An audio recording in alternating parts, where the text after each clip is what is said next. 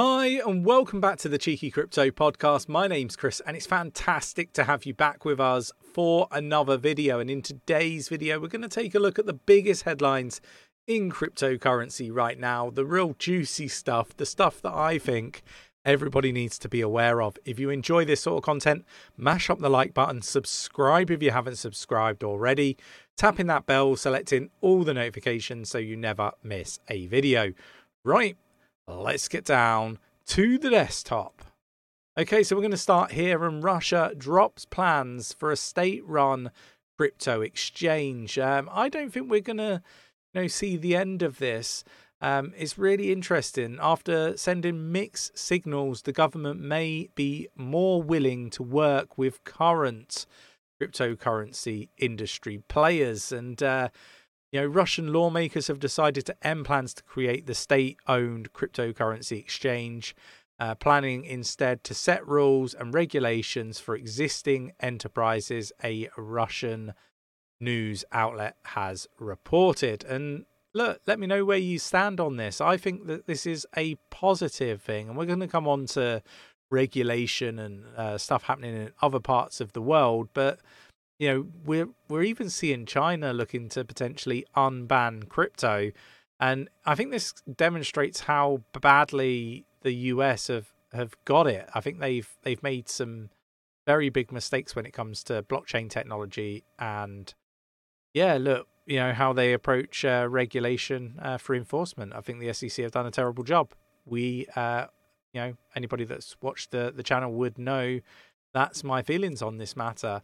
Uh, dealt with firmly. Uh, Bali governor issues warning for tourists using cryptocurrency.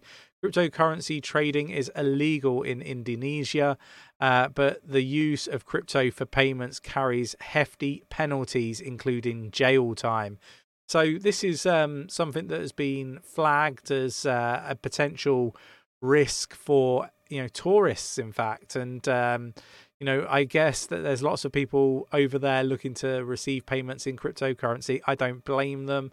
And, uh, you know, tourists may become victims of sting operations and stuff like that. So, what I would say is if you are going there, refrain from using crypto for any form of payment over there. Nobody wants to be uh, banged up abroad. Uh, and that is for sure. And I really like that program. Is there, you know, let me know in the comments below. Did you ever watch Banged Up Abroad?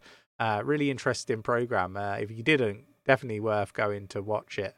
Um, I want to talk about security. I actually posted uh, a free uh, to to read uh, article uh, today, actually, on security and how to identify, you know, red flags, and so you know you, you don't get scammed when it comes to the rug pulls that are out there. And there's an awful lot of rug pulls, and identifying one in the article uh, you know, as part of that process. So definitely worth reading through that. It's on our Twitter page.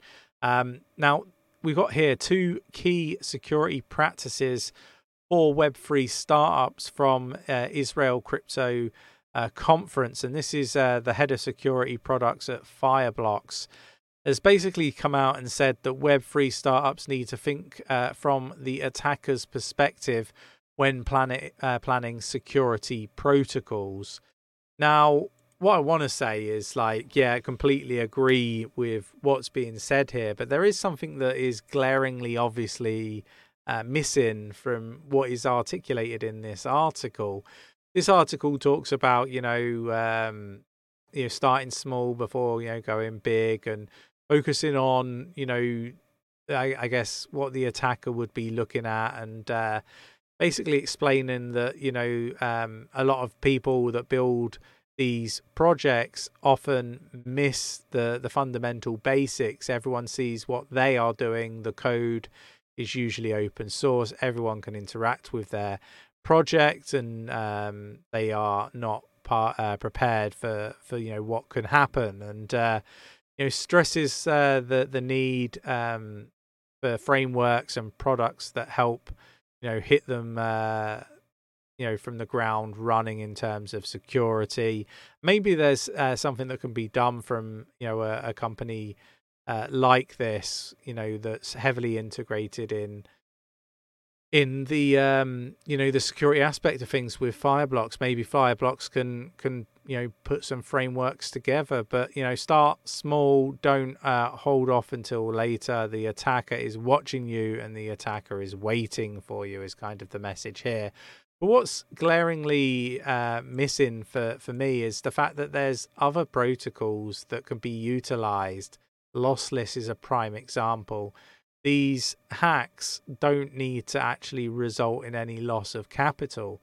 You know if you have a lossless then you know you're going to get your your capital back. And uh, i think that these things uh, are stuff that should be basics and should be part of you know setting up your your project i am now not you know sympathetic to any you know bridge hack that happens or any hack that happens full stop when there's a whole cybersecurity section of cryptocurrency that doesn't seem to be getting used by the um, the, the, the vast majority. I mean, some of these uh, cybersecurity projects only make any money from you know a partnership if there's a hack and they manage to recover the funds.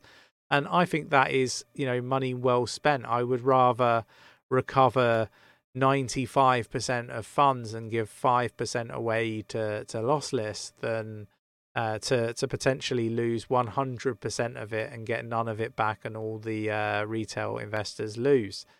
For me, you know, we need to hold ourselves to a better um, like level, and uh, I think you know these practices should be standard. Um, so, yeah, I, I, agree with this, but I, I, still think that there's more that can be done. The EU is watching your wallet but still beats the US for crypto. So, yeah, this is a, an article, really interesting one. I'm going to drop all of these in our Discord for you to read through at your leisure.